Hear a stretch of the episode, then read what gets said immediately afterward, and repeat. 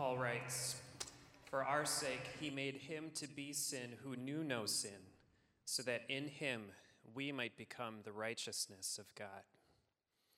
Tonight we take time to remember Jesus' death on the cross. We try to grasp some of what it cost him, and we take time to understand more fully what God accomplished for his people through Jesus' crucifixion. We're going to take extended time to take a journey through John's gospel narrative of Jesus' trial and crucifixion, and we will take time to respond to this wondrous story in song. Let's pray. King of my life, I crown thee now. Thine shall the glory be. Lest we forget thy thorn-crowned brow, lest we forget thine agony, lest we forget thy love for us, lead us to Calvary. Amen.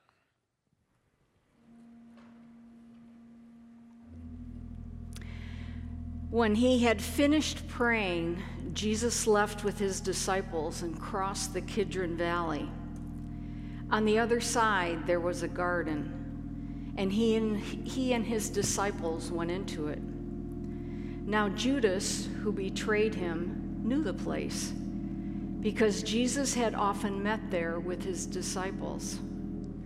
So Judas came to the garden, guiding a detachment of soldiers and some officials from the chief priests and the Pharisees. And they were carrying torches, lanterns, and weapons. Jesus, knowing all that was going to happen to him, went out and asked them, "Who is it you want?" "Jesus of Nazareth," they replied. "I am he," Jesus said. And Judas the traitor was standing there with them. When Jesus said, "I am he," they drew back and fell to the ground. Again he asked them, "Who is it you want?" "Jesus of Nazareth," they said.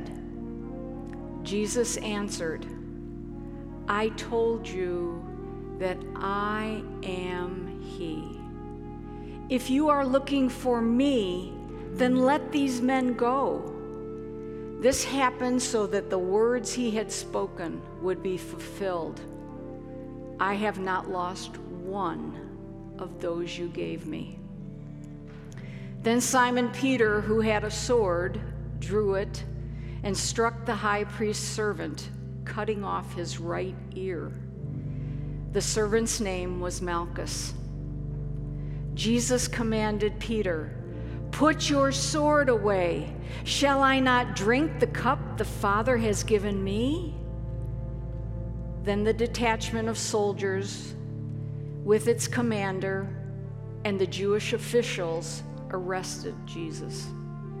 They bound him and brought him first to Annas, who was the father-in-law of Caiaphas, the high priest that year.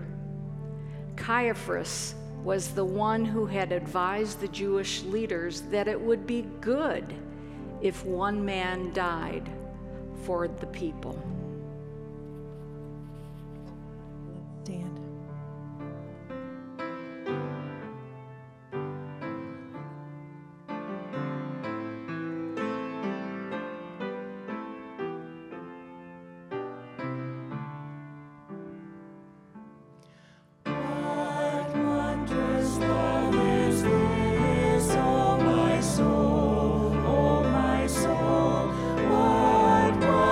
Small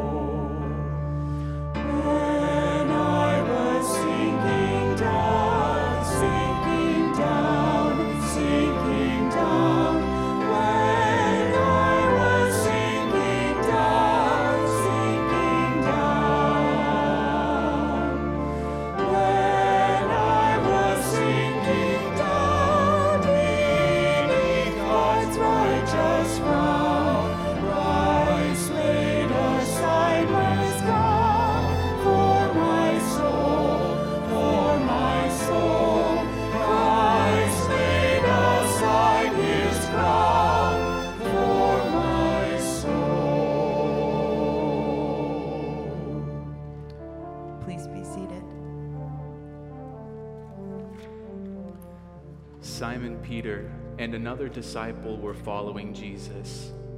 Because this disciple was known to the high priest, he went with Jesus into the high priest's courtyard.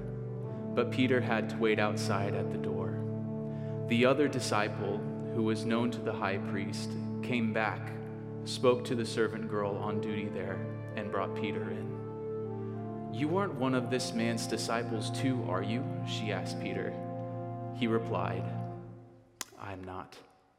It was cold, and the servants and officials stood around a fire they had made to keep warm.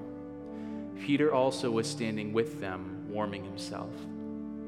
Meanwhile, the high priest questioned Jesus about his disciples and his teaching.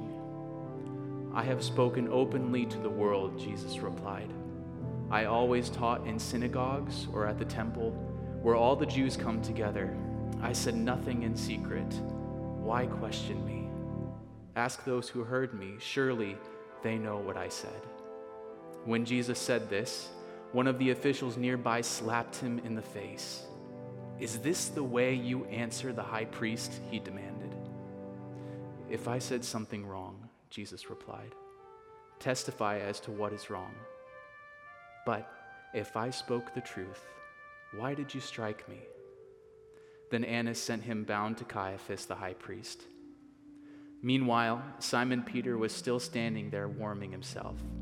So they asked him, "You aren't one of his disciples too, are you?" He denied it, saying, "I am not." One of the high priest's servants, a relative of the man whose ear Peter had cut off, challenged him, "Didn't I see you with him in the garden?" Again, Peter denied it, and at that moment, a rooster began to crow.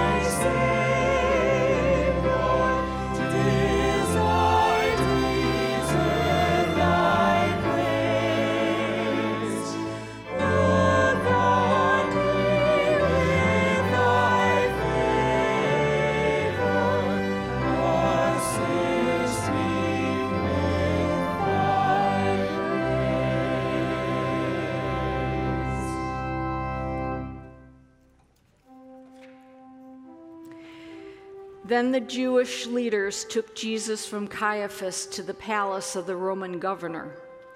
By now it was early morning, and to avoid ceremonial uncleanness, they did not enter the palace because they wanted to be able to eat the Passover.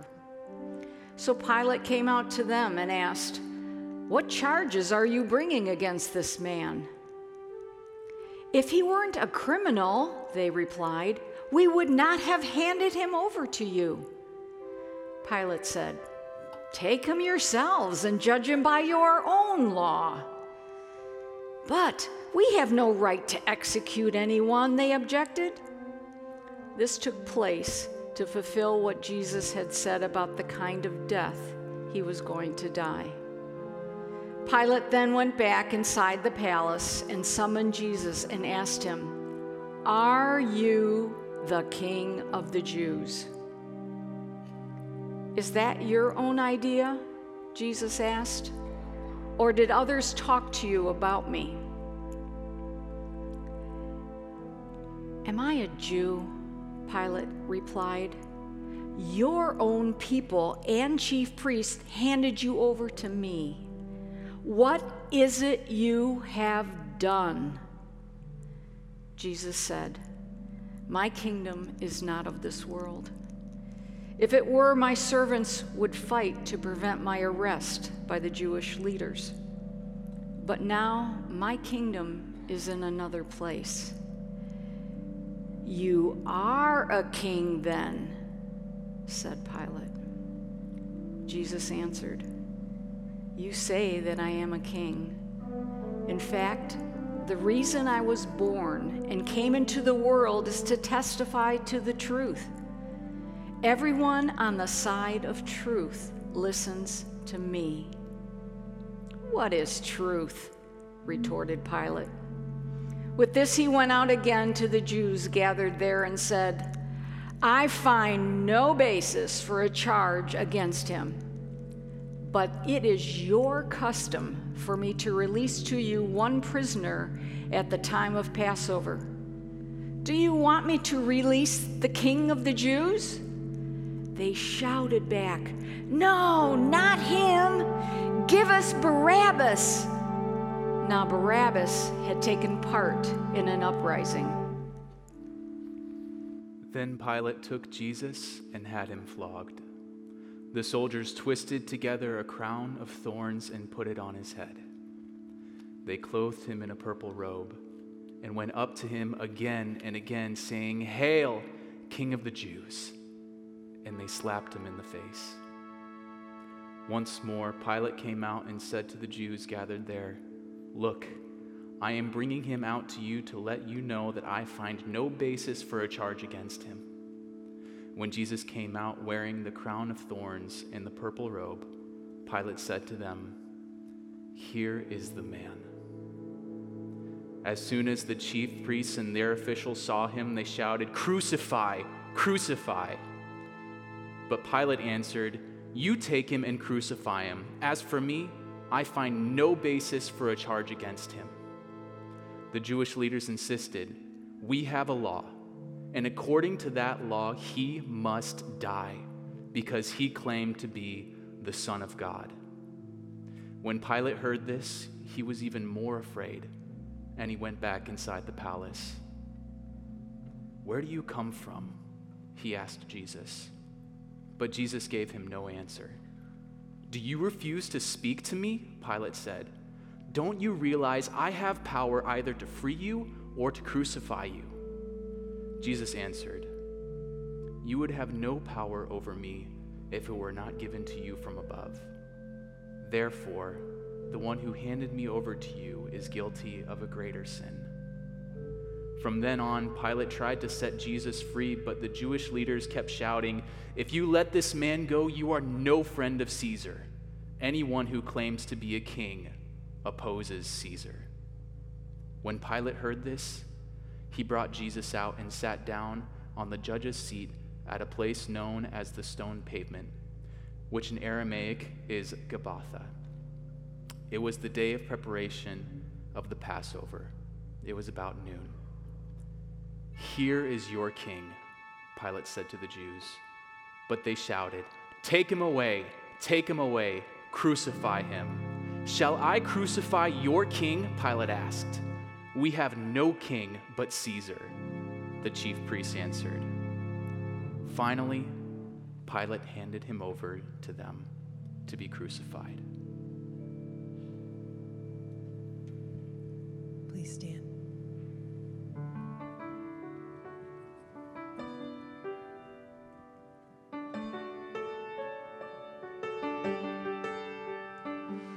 How deep the Father's love for us, how vast beyond all measure, that he should give his only Son to make a wretch his treasure.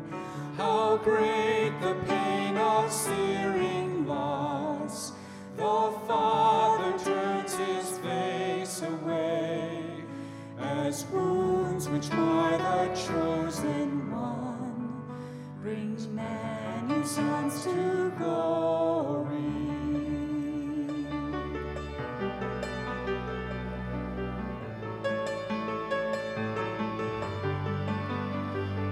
Behold the man upon a cross, my sin upon his shoulders.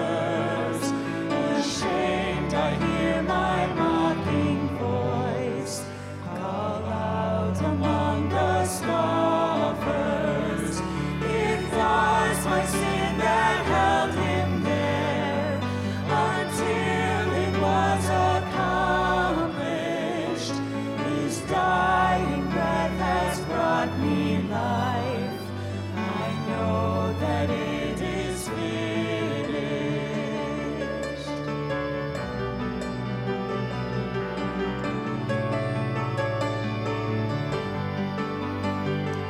I will not boast in anything, no gifts, no power, no wisdom, but I will boast in Jesus Christ, his death and resurrection. Why should I think from his reward? I cannot give an answer, but this I know with all my heart, his wounds have paid my ransom. Why should I gain from his reward? I cannot give an answer, but this I know with all my heart, his wounds have paid my ransom. His wounds have paid my ransom.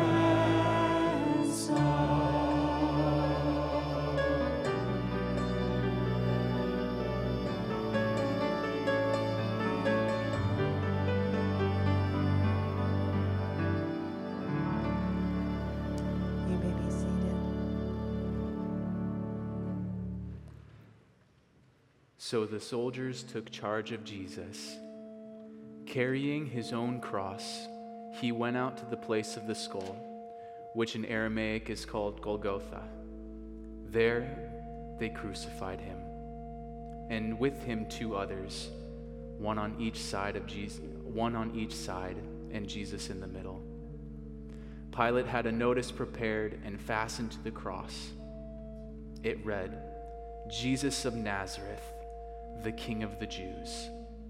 Many of the Jews read this sign, for the place where Jesus was crucified was near the city, and the sign was written in Aramaic, Latin, and Greek. The chief priests of the Jews protested to Pilate, "Don't write the King of the Jews, but that this man claimed to be King of the Jews." Pilate answered, "What I have written, I have written." When the soldiers crucified Jesus, they took his clothes, dividing them into four shares, one for each of them, with the undergarment remaining. This garment was seamless, woven in one piece from top to bottom. "Let's not tear it," they said to one another. "Let's decide by lot who will get it." This happened that the scripture might be fulfilled that said, "They divided my clothes among them and cast lots for my garment." So this is what the soldiers did. Near the cross of Jesus stood his mother, his mother's sister, Mary, the wife of Clopas, and Mary Magdalene. When Jesus saw his mother there and the disciple whom he loved standing nearby, he said to her, "Woman, here is your son." And to the disciple, "Here is your mother." From that time on, this disciple took her into his home.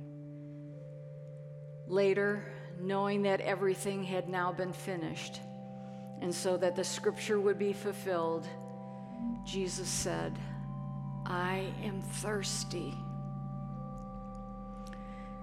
A jar of wine vinegar was there, so they soaked a sponge in it, put the sponge on a stalk of the hyssop plant, and lifted it to Jesus' lips. When he had received the drink, Jesus said, "It is finished." With that, he bowed his head and gave up his spirit. Please stand.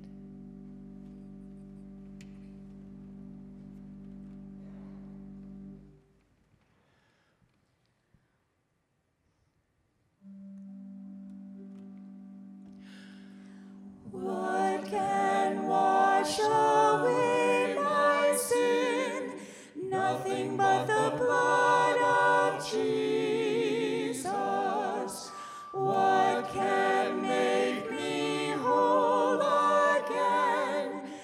Nothing but the blood of Jesus. Oh, precious is the flow that makes me white as snow. No other fount I know, nothing but the blood of Jesus.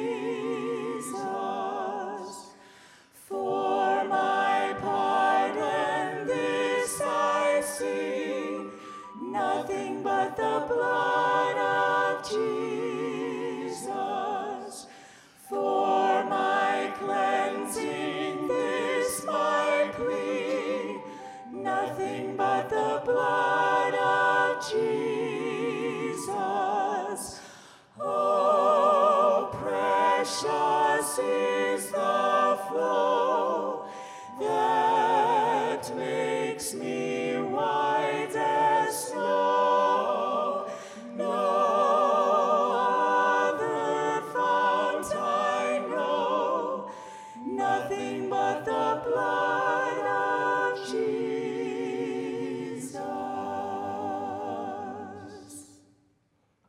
Please be seated.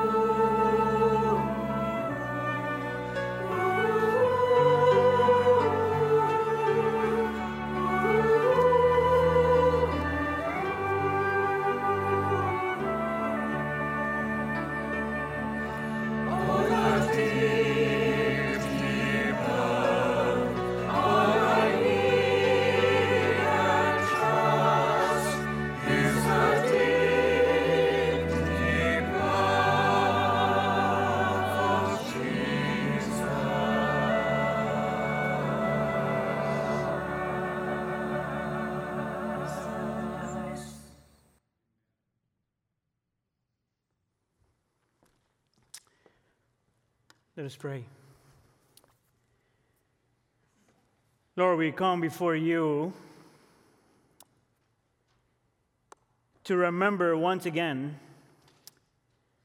the amazing work of Jesus Christ accomplished two thousand years ago. Lord, the reason why we need to celebrate a Good Friday year after year, Lord, is not because we don't know what it is, Lord, but because we need a better understanding and we need to believe it even more. I pray, Lord, that as we open up a scripture tonight, may the person and the presence of the Holy Spirit illuminate our minds and give us a fresh look to what happened with Jesus at the cross. Lord, we already believe. But we want to believe even more. And we pray for all of this in the name of Jesus. And the church says, as you were coming in today into the sanctuary, you probably noticed that, you noticed the painted uh, doorpost similar to what you have here on the stage right behind me. And if you have been part of the church for a while, you are probably already made a connection between the red post and the Passover found in Exodus chapter twelve in the Old Testament. See, I think that the Passover celebration or the Passover event found in Exodus chapter twelve was an event that, an event that changed the history of God's people forever.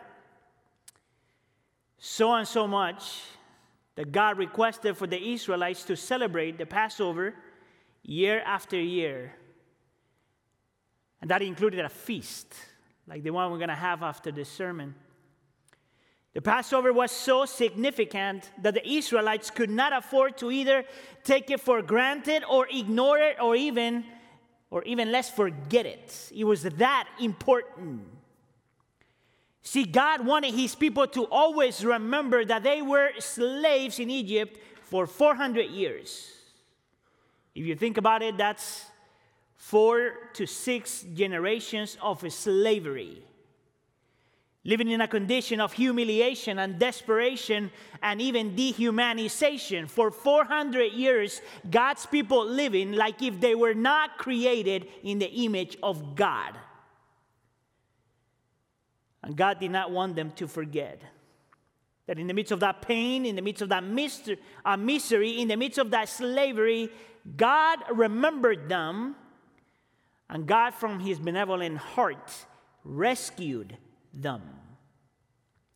What's amazing about the Passover event in Exodus chapter twelve is that we see a God that found a way to bring both justice and mercy together. He exercised justice toward the Egyptians and mercy toward his people. So if you remember this story, the night of the Passover, God sends an angel, an angel of destruction, the Bible says, to bring justice upon the Egyptians and to set his people free. But right before that happened, the Lord told his people that they needed to grab a lamb without, a, without blemish and to sacrifice it and to use the blood of that perfect lamb to paint the doorpost and the lintels of their houses. That will be the only way that the angel of destruction, destruction will be able to make a distinction between the houses of the Israelites and the Egyptians. And that night, every firstborn of the Egyptians died. And none of God's people died. And this is the significance of that event. They were protected and rescued by the blood of that perfect lamb. And I hope you know that that historical event was pointing to an even greater historical event, the event that we remember and celebrate tonight. I hope you know that that event painted a picture and was preparing the way for something that will be even better and bigger, which is what we are remembering and celebrating today. I hope you know that that Passover was just a shadow of the greatest Passover. A Passover that not only changed the people in the New Testament, and not only changed people in the New Testament, in the Old Testament and the New Testament, but the Passover that would change us forever and history forever.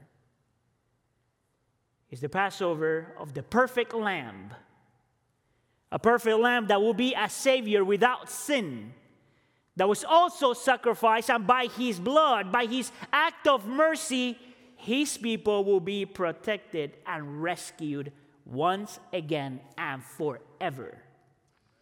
This is the reason why Paul calls in the New Testament Jesus, the Christ, our Passover lamb who has been sacrificed. Interesting enough, the text that we read tonight, actually the last verses that we read today, John is using a word that is very significant because he makes a connection between the Passover in Exodus chapter twelve and Jesus Christ, our Passover lamb. John uses the phrase, a hyssop plant. See, what the text tells us is that when Jesus was nailed at the cross, he cried, or he said, I am thirsty. And at that moment, the soldiers um, used a sponge that was full of vinegar, and they used a stalk of the hyssop plant to give it to Jesus. And you would say, how is that connected to Exodus chapter twelve? See, John makes no mistakes, because when he writes this, he's writing under the influence and guidance of the Holy Spirit. And the reason why John is so specific about this phrase is because the hyssop plant was the plant prescribed in Exodus chapter twelve to be used in the application of the blood of the Passover lamb to the doorpost and the lintel. There was no accidents here. John is saying the same thing that Paul said in First Corinthians chapter five. Christ is our Passover lamb who has been sacrificed. And tonight, I would like to take a few minutes to meditate and think about that phrase. Because in that phrase, we're going to find three things. We're going to find what Jesus experienced as the sacrificed lamb. We're going to find the, what Jesus accomplished as the Passover lamb. And we're going to see what Jesus united, because he is our Christ.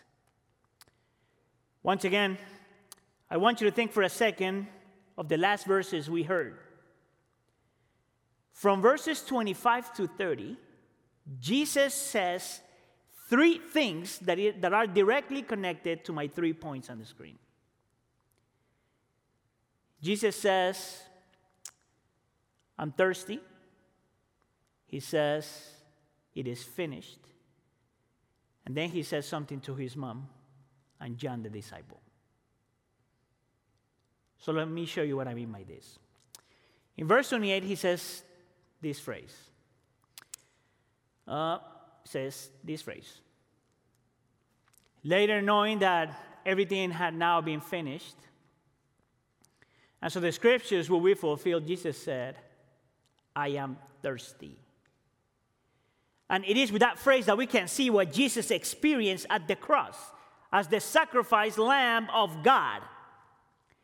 Notice that it doesn't say that he says, I'm thirsty, because he was thirsty. Notice that it doesn't say that he's thirsty because he's complaining. Notice that the text says that he was thirsty because he had to fulfill the scriptures. That little sentence has so much weight, so much significance.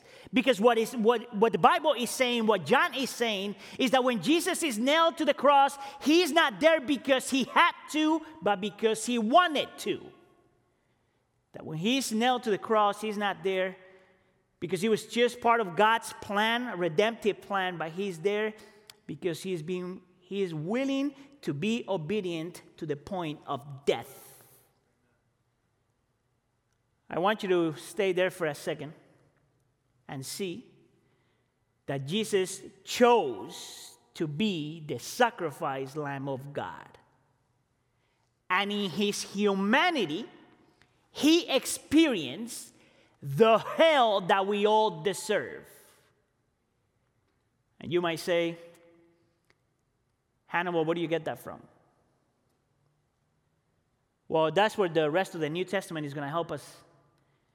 Because one of the ways in which the New Testament describes hell is by the word thirst.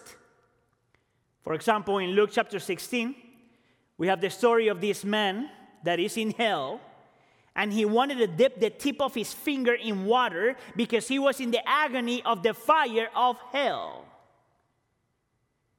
And John helps us understand that when Jesus is at the cross, he is literally experiencing what hell feels like. This is the reason why when Jesus says, I'm thirsty, he's quoting Psalm twenty-two. Do you want to know what hell feels like? Do you want to know what Jesus felt on your behalf and on my behalf? Listen to some of the words, some of the verses that we find in Psalm twenty-two. My God, my God, why have you forsaken me? Hell is a place of abandonment. Why are you so far from saving me? So far from my cries of anguish. Hell is a place of loneliness. My God, I cry out by day, but you do not answer. By night I find no rest. Hell is a place of uneasiness.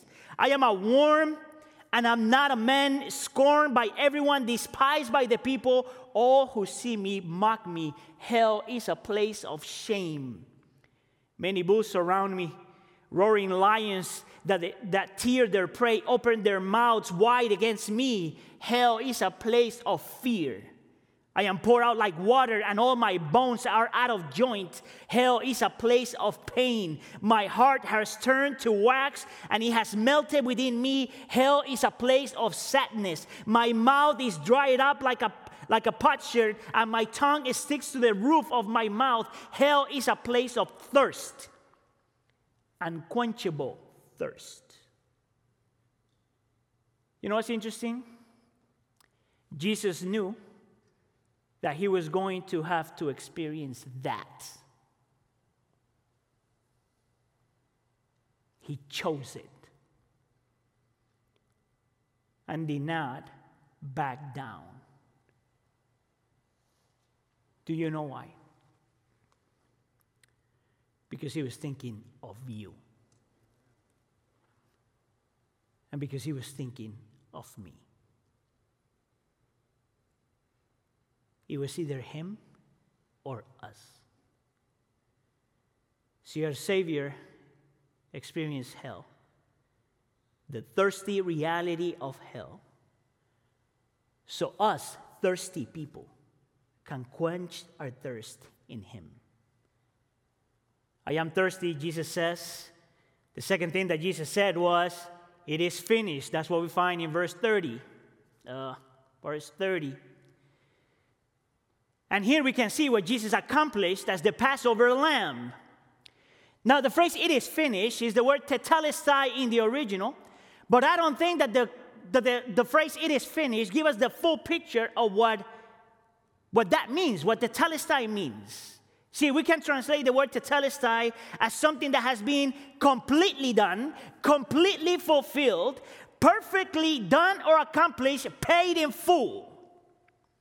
See, the phrase, it is finished, is in the perfect tense, meaning that what Jesus accomplished when he went to the cross applies to our past, applies to our present, and will applies to our future. Meaning that what needed to get done, Jesus did in regards to our past, in regards to our present, and even in regards to our future, tetelestai. The phrase, it is finished, it is a cry of victory. So the question we got to ask the test, We got to ask the text is, what is it exactly that Jesus accomplished or completed or fulfilled or paid in full? See, when Jesus says it is finished, He's saying that whatever it was required in order for us to be accepted by God the Father, He accomplished. It is finished. See, when Jesus says it is finished, it's because He completed the task that the Father gave Him. That He opened the veil so we get to, so we get to the presence of our Father, and in Him we get to be forgiven. It is finished. See, when Jesus says it is finished, it's because He fulfilled what the law required. Not only He lived the life that none of us have lived, but He died the death that we all deserved. It is finished. See, when Jesus says it is finished, it's because what He did at the cross is the cosmic receipt that says, receipt that says, paid in full.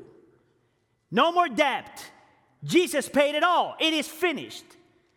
See, when Jesus says it is finished, He's saying that by His blood, the blood of the Passover lamb, we have been redeemed, we have been rescued, we have been uh, saved, protected, accepted, sanctified, justified, loved, and adopted. It is finished. One thing I learned, though, is that as Christians, we tend to undermine that. And sometimes we don't fully understand and appreciate when Jesus said, it is finished. And the reason why I think that we do that is because there's this tendency to minimize how sinful we are. See, the more you realize who you are, the more I realize who I am, the more beautiful Jesus looks. The more amazing what He did at the cross looks. And I don't think we can celebrate Good Friday without taking the time to see how sinful we are. So I'm going to use a definition that John Piper wrote about what sin is. And I would like you to do a self-assessment. John Piper says that sin is the glory of God not honored, the holiness of God not reverent, the greatness of God not admired, the power of God not praised, the truth of God not sought, the wisdom of God not esteemed, the, the beauty of God not treasured, the goodness of God not enjoyed, the faithfulness of God not trusted, the promises of God not believed, the commandments of God not obeyed, the justice of God not respected, the wrath of God not feared, the grace of God not cherished, the presence of God not prized, the person of God not loved. Is that you? I can see myself in many of those. But if that is true, and I believe it is, now I want to see yourselves within the frame of this door, painted with the blood of the Lamb. And hear the words of the Savior saying, it is finished. Did you know that you don't have to pay for your sin? He paid it all. Did you know that you don't have to punish yourself to be accepted? He paid it all.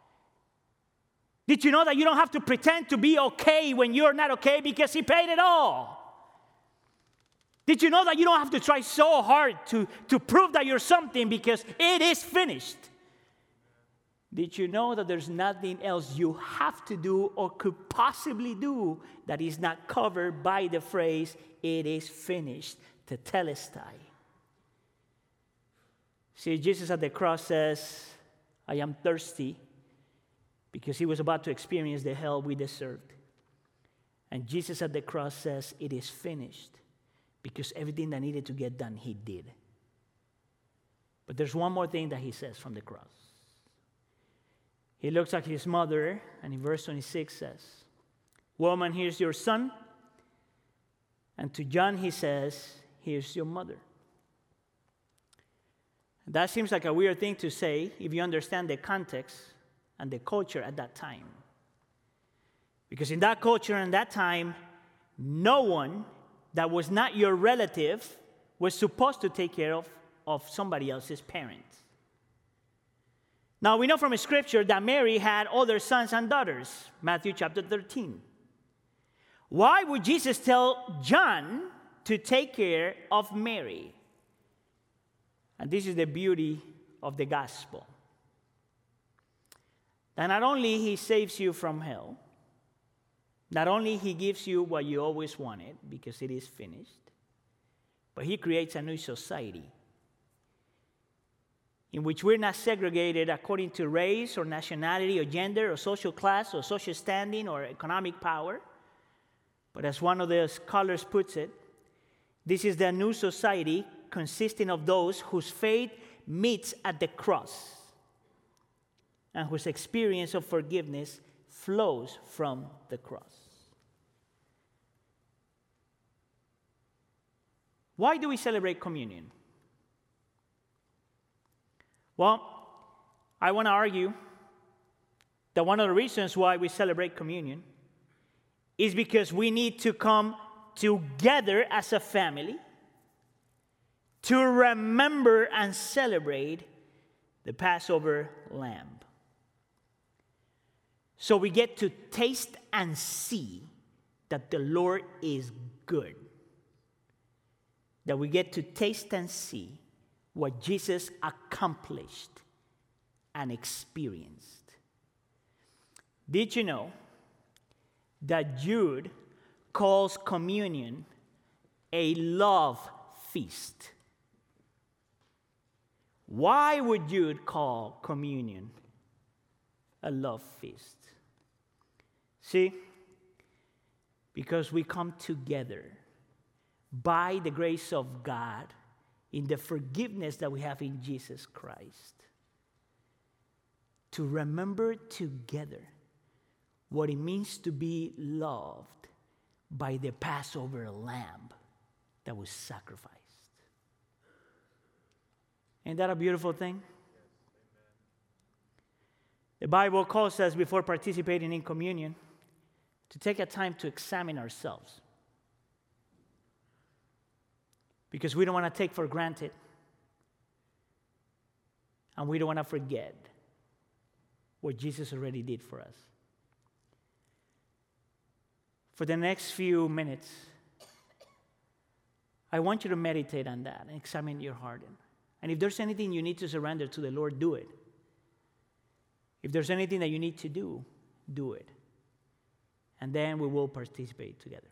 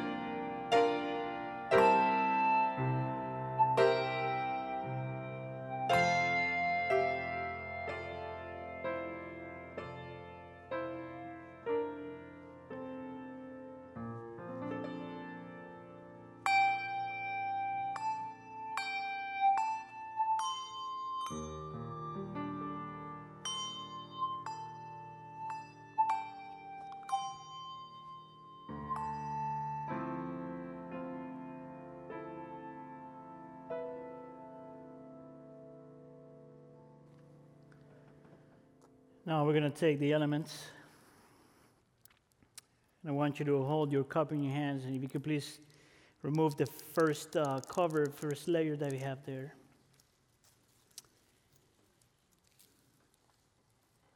And let's listen to what the scripture says. The Lord Jesus, on the night when he was betrayed, he took bread. And when he had given thanks, he broke it and said, "This is my body, which is for you. Do this in remembrance of me." We may participate.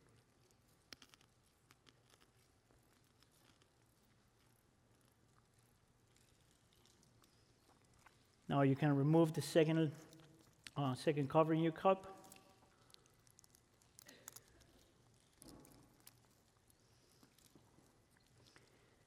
And the scripture says that in the same way, after supper, he took the cup, saying, "This cup is the new covenant in my blood. Do this whenever you drink it in remembrance of me." You may participate.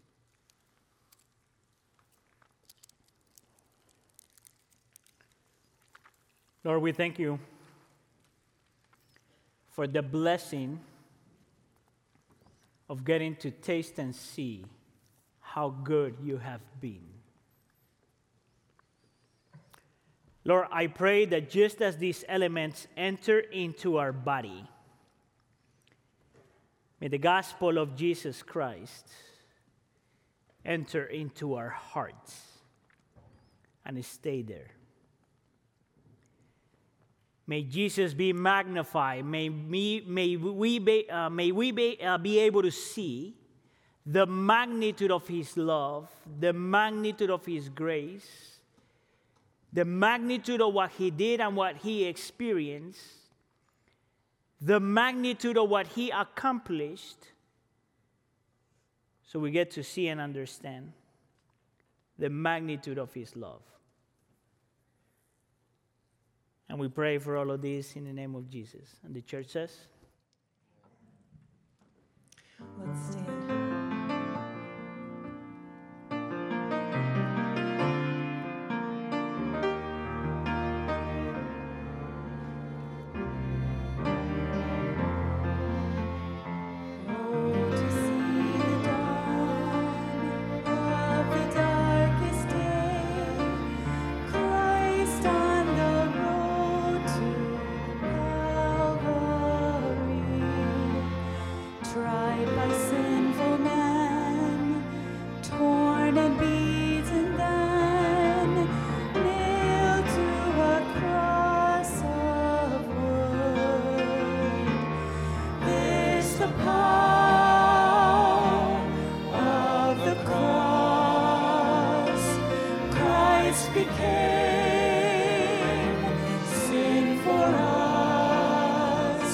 Took the blame.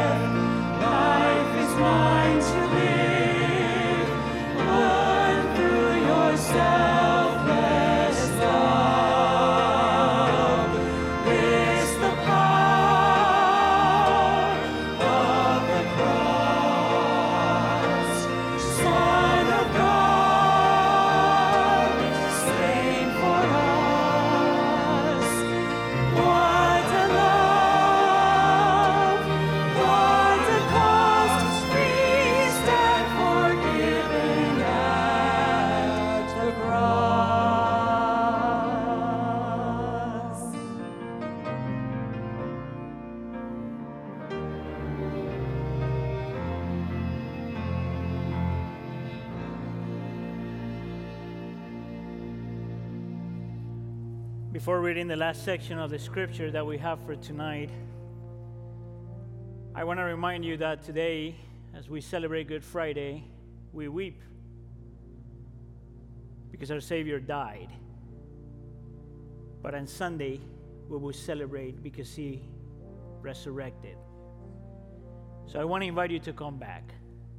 And I want to invite you to invite others to come to church. So here in this campus, we're going to have four different services. We're going to have a service at eight o'clock, at nine thirty, and at eleven. Traditional and two contemporaries. If you know someone that speaks Spanish, invite them to our Iglesia del Pueblo service at twelve thirty. And if you know somebody that lives in, in Streamwood, invite them to Tri Village. We have two services there at nine and eleven. Now let's hear what John nineteen, verses thirty-one to forty-two says. Now it was the day of preparation, and the next day was to be a special Sabbath, because the Jewish leaders did not want the bodies left on the crosses during the Sabbath. They asked Pilate to have the legs broken and the bodies taken down.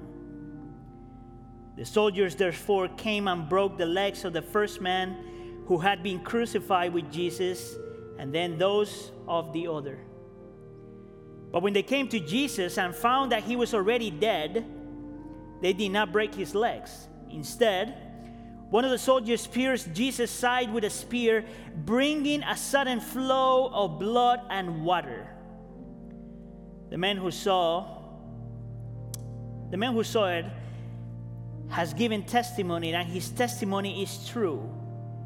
He knows that he tells the truth, that he testifies, so that you also may believe. These things happen so that the scripture will be fulfilled. Not one of his bones will be broken. And as another scripture says, they will look on the one they have pierced. Later, Joseph of Arimathea asked Pilate for the body of Jesus. Now, Joseph was a disciple of Jesus, but secretly, because he feared the Jewish leaders.